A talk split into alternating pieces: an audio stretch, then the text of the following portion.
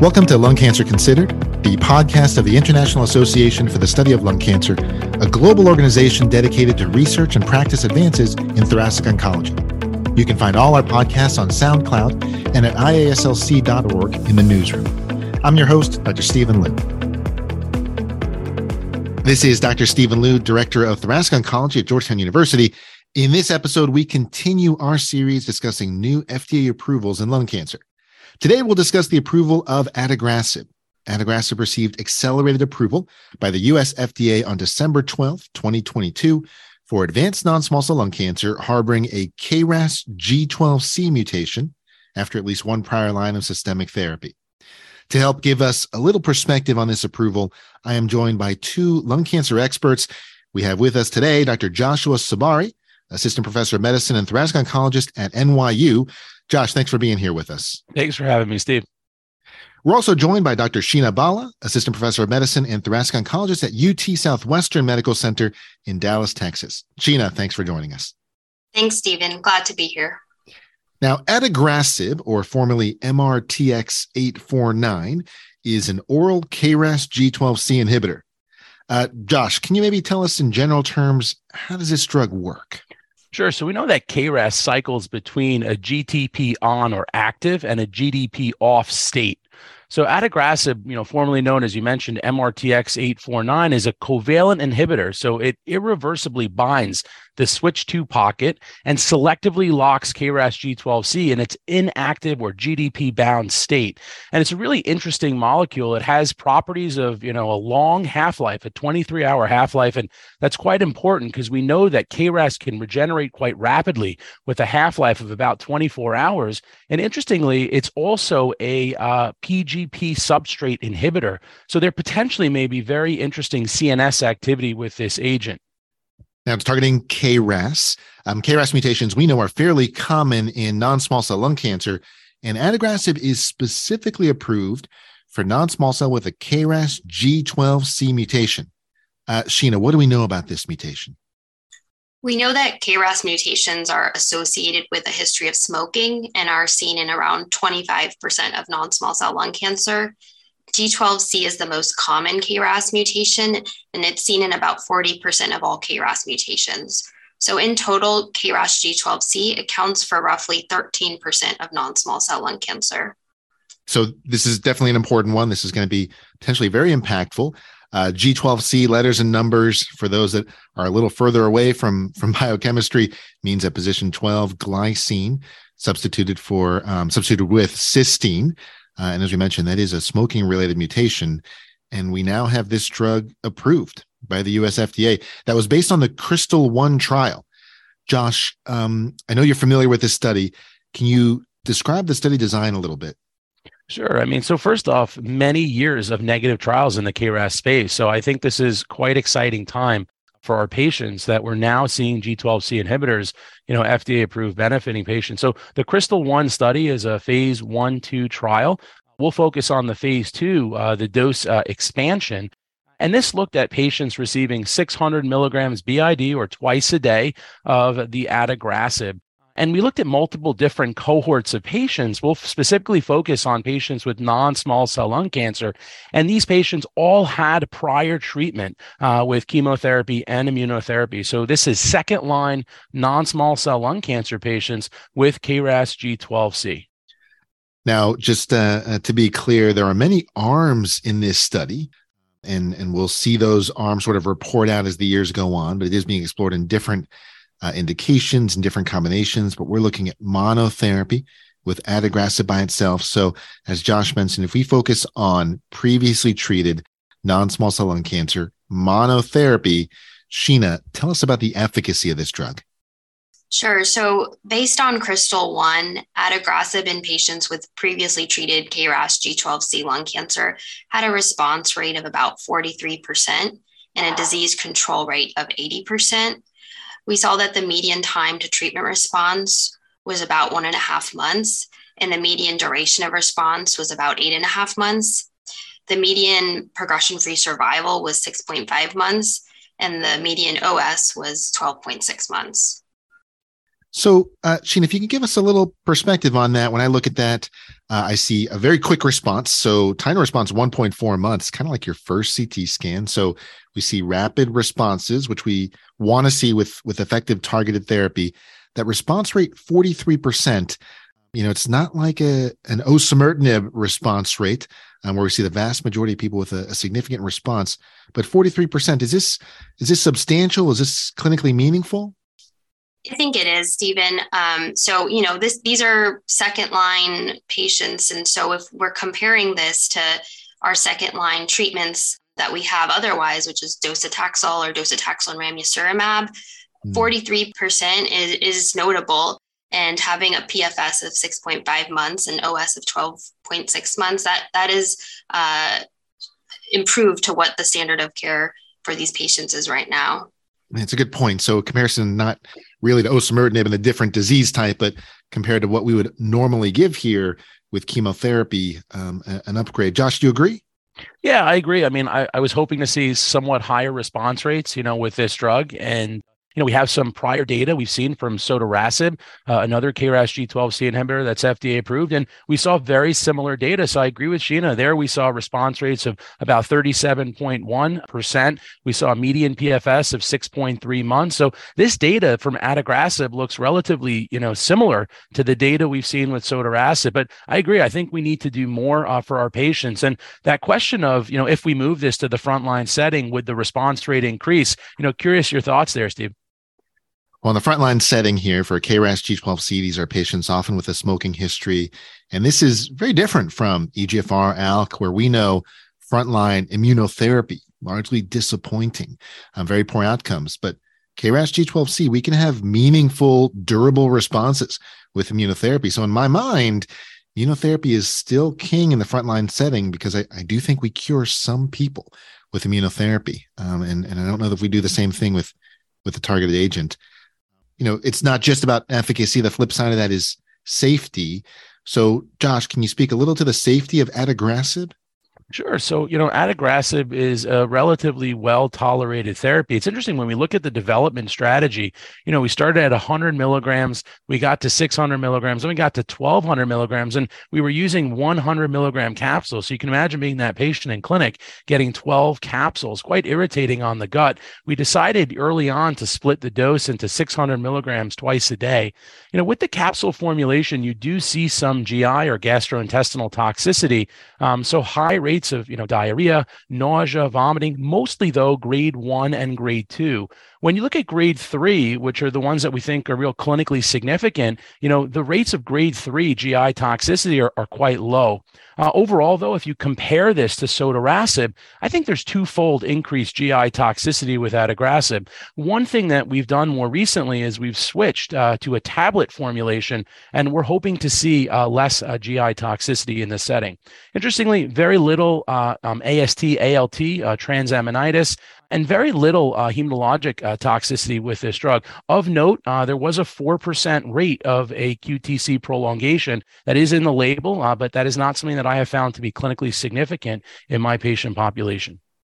I think that it's important to look at, you know, discontinuation rates. And for me, the the amount of dose reductions, toxicity, maybe sort of matters where you start and how the protocol is written and how often do you have to stop drug due to the toxicity? And, and that rate was pretty low right josh? Yeah agreed. I mean you know the dose reduction rate quite low. I mean it's not uncommon to go from 600 milligrams to 400 and we know that that's an efficacious dose. But really what we care about is dose discontinuation rate and that was quite low. That was in that 7% range, very similar to what we've seen for sotorasib and something that is quite, you know, sort of equivalent to what I see on other phase two trials.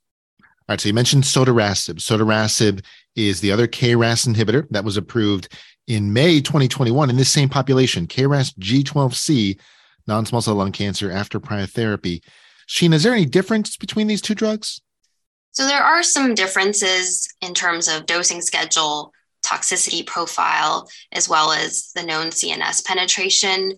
So to start with, adagrasib is given 600 milligrams twice a day, versus sotorasib, which is given 980 milligrams daily, which ends up being eight tablets of sotorasib that's taken at once, which could be challenging for a patient. Um, in terms of safety profiles, you know, both drugs are associated with common adverse effects, including diarrhea, nausea, fatigue, elevated LFTs. But we see, as um, Josh was mentioning, that the frequency of these adverse effects do vary per the drugs. So, for example, diarrhea and nausea are noted in 60, 70% of patients with adagrasib, which was higher than what we saw in the sotorasib trial. You know, we also see that adagrasib has some CNS activity, which I believe is still under study with sotorasib. these are great points. And uh, Josh, you actually presented some of that CNS data. I think I know that adagrasib was designed with CNS efficacy in mind. The data are a little limited. You know, we we have subset data for patients with brain metastases, but for many of the larger cohorts, those are previously treated brain metastases. And so while we we look at that data, I think when we think of CNS efficacy, we want to see what what is the the activity in people with untreated brain metastases. And so uh, I think you presented the data on that earlier this year. Is that right? Yeah, so there are some properties of adagrasib that allow preclinically for us to think there would be CNS penetration. So we know that this is an inhibitor of PGP or P-glycoprotein, which is a which basically inhibits transporter efflux, basically allowing for accumulation of this drug adagrasib in the CNS. So very early on, uh, we did lumbar punctures on two patients to try to understand the level of the drug in the CSF. So it's not particularly in the brain itself, but it's in the cerebrospinal fluid. And we measured something called the KPUU, which is the percent or concentration of drug in the CSF versus the concentration of drug in the plasma.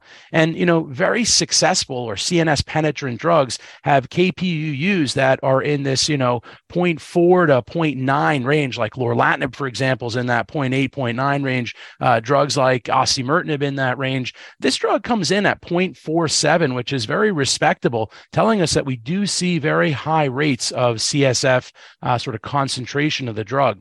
We did a, a extension or a, a expansion cohort off of the phase one study of the KRYSTAL trial where we looked at patients with active and untreated cns metastases you're right it's a small study it's 25 patients so i think the data is a little early but we looked at that patient population and treated them with the recommended phase two dose, 600 milligrams twice a day. And we saw about a 32% response rate in that patient population, again, with high rates of CSF penetration. And not only did we see activity, but we saw durability. And we look forward to publishing uh, that data shortly. We know for patients with active CNS metastases with KRAS G12C mutations, median progression free survival around five months. So we're looking hopefully to improve upon that uh, with this drug.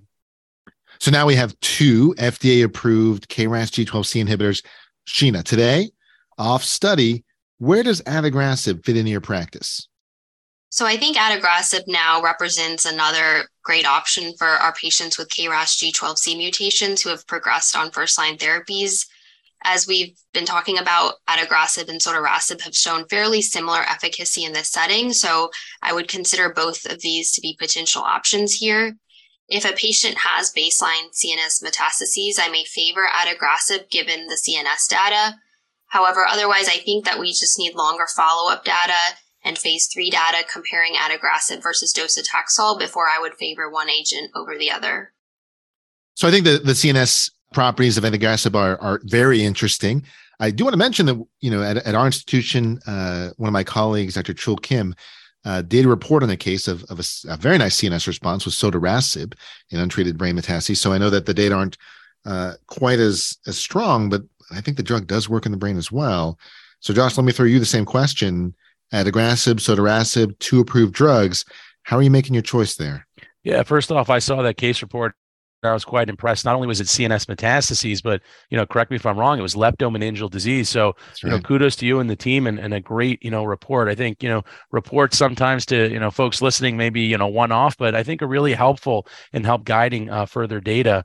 You know, I think these are different drugs, uh, right? They have different properties to them, but you know, at the end of the day, when you boil it down, Steve, the response rates, the PFS, progression-free survival, and the overall survival, which is our gold standard, look relatively similar. Um, you know, with regards to CNS, I think the data is very early. As you mentioned, we need more data to support one versus the other. If I had a patient up front in my office who had, you know, 10 active CNS metastases, I'd probably radiate them up front before using a, you know, small molecule like this. If they had one or two and they were sub centimeter asymptomatic, I, I might start with adagrasib, uh, you know, rescan in, in a short interval, six weeks. The thing that, you know, I'm really interested in is the, the, the, the sort of dose of these agents. Sheena mentioned early sotorasib, you know, dosed at the 960 milligrams, adagrasib 600 twice a day the PKs for adagrasib are dose dependent. So as you go up on dose, uh, you see better PK, better potential efficacy. With sotorasib, you know, 240 does not look that different to me than 960. So, you know, to me, that bothers me a little bit, particularly when we think about combinations and, and how to move this drug forward. We also now have some data from the GI malignancy setting, particularly colorectal cancer, pancreas cancer with KRAS G12C mutations. You know, it looks like adagrasib outperforms sotorasib in that patient population. Granted, it's usually in combination. You know, curious to throw the question back at you, Steve. What, how do you differentiate these two agents? You know, I guess you know Thursday morning in your clinic. You know, I think they are different drugs, but right now I don't know if I'm able to leverage those differences and for me, you know, through our EMR, sotorasib is there. It's it's you know something that exists. We're familiar with the patient assistance programs, how to order the drug, and I, am not sure that today I have compelling reason to make a change.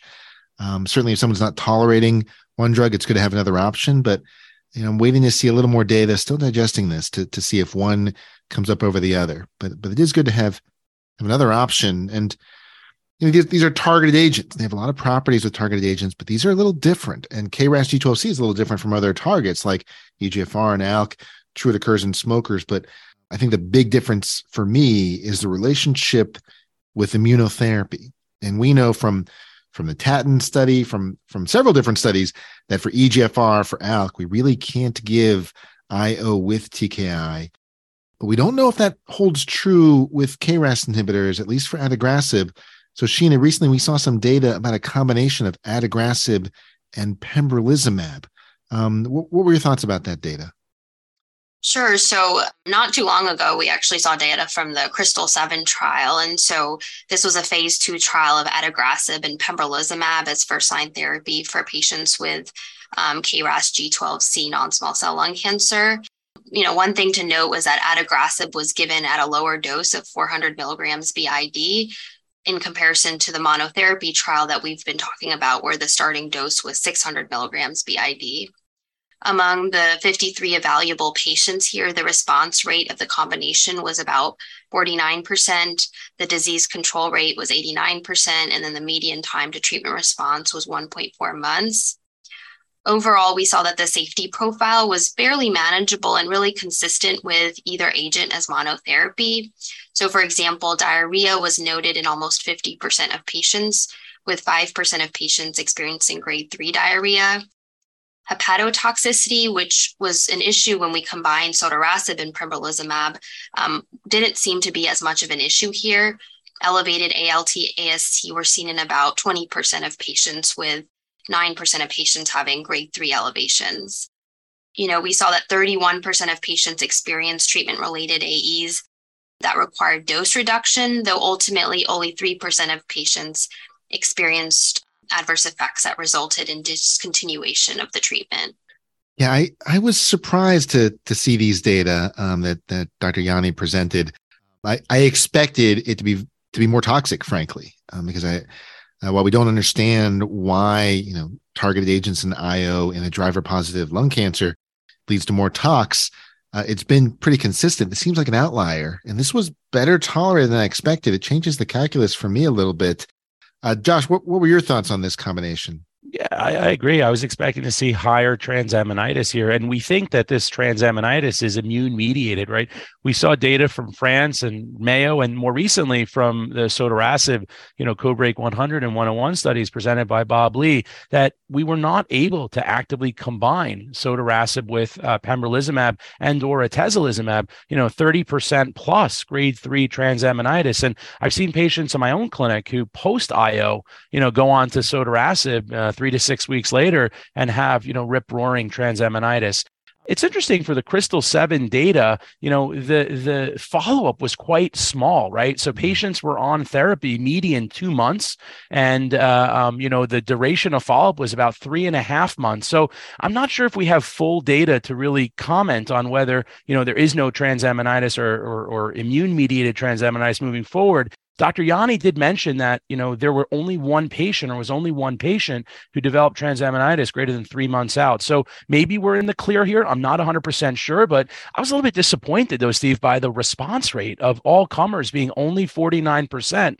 We know that, you know, chemo IO, which is what I consider the backbone, if you're going to compare these regimens, you know, you have a, four, a 40, 45% response rate there. So I was really hoping for a 50 to 60 plus response rate, but it does look to be safe, in my opinion, with regard regards to transaminitis? Yeah, I think we need to, uh, like you said, we need to be a patient. We need to follow this out a, a little more to to really see such a difference here. Um, for me, well, well, the response rate I think is is you know modest. It's not low, but but in the frontline setting, the reason why we turn to IO is durability, is long term landmark survival, is the potential for really meaningful control of disease. And you know, while adagrasib can potentially uh, give us an additive benefit in terms of, of a targeted agent. I think the real potential there is is a synergistic relationship, and there's a lot of preclinical data that suggests you know blocking KRAS G12C really can have positive immunogenic outcomes. So to me, the promise of the combination is more durability. Will we have better PFS? Will we have better landmark PFS? And so I think we need to see a little more. But I got to say, before this data came out, I really wasn't too excited about looking at the G12C inhibitor in the frontline setting. And now maybe that changes a, a little bit. At least I, I want to hear more. Josh, what's what's your prediction then regarding, you know, frontline therapy for a KRAS G12C non-small cell lung cancer? Where are we going to be in 10 years? Yeah, I know it's an interesting question. I think, you know, you know, first line immunotherapy is sort of here to stay. The question is who to use immunotherapy plus, you know, chemo versus immunotherapy alone. And I think the KRAS G12C inhibitors are now sort of diving into that question as well. So you know what i'd hope is that you know there'd be a subset of patients who receive you know pd1 pdl1 inhibitor plus a g12c inhibitor but maybe it's going to be a combination of all three now we know that there's a specific population stk11 co-altered you know keap1 co-altered these are patients who do not respond well to immunotherapy in the frontline setting. They often have low PD-L1 expression. You know, these are patients who are not, you know, having that durable response, as you mentioned. So can we combine with a G12C inhibitor in the frontline setting? And, and I think that's really the hope and the promise. And, and I agree with you. Maybe response rate is a small piece of this, but PFS and more importantly, OS is, is really good, what's going to drive these potential therapeutics home for our patients. I think in in larger studies and as these get a little more mature, I think we really got to pay attention to the the discontinuation, the um, the the delay in therapy Uh, because you know one could imagine a scenario where it could potentially be detrimental. For example if we had someone that was destined to to get long-term benefit from immunotherapy really a long-term survivor and and we gave him a TKI up front and that led to some toxicity that made us give steroids that made us hold immunotherapy. Are we maybe depriving him of that that potential for long-term benefit benefit? Are we really taking that away? And that would be really tragic. So I, I want to be patient and I think we need to see a little bit more. But it is interesting. Um, Sheena, you know, are there any clinical situations uh, outside of a trial, but any situations where you might explore giving a drug like adagrasib first line today? So, Stephen, I totally agree with you that there are toxicities to consider with adagrasib. So, I really think we have to be thoughtful about giving it to our patients before current standard of care therapies until we have more data you know, one potential situation where I think we could consider first line adagrasib would be if a patient was not a candidate for first line immunotherapy due to an underlying significant autoimmune disorder and the patient was not interested in first line chemotherapy then perhaps there you know i think a first line kras inhibitor would be reasonable. But again i really just think we need more data. Yeah i think it's an important point because you know, Sheena, you and I, we've been preaching frontline targeted therapy for EGFR, for ALK, and it's a little different. The message is a little different here, um, where, where this isn't necessarily something we reach for frontline. Josh, anything to add there? Yeah, no, I, I agree. I mean, I think that, you know, frontline, we're not there yet, right? With response rates in that mid 30 to low 40%.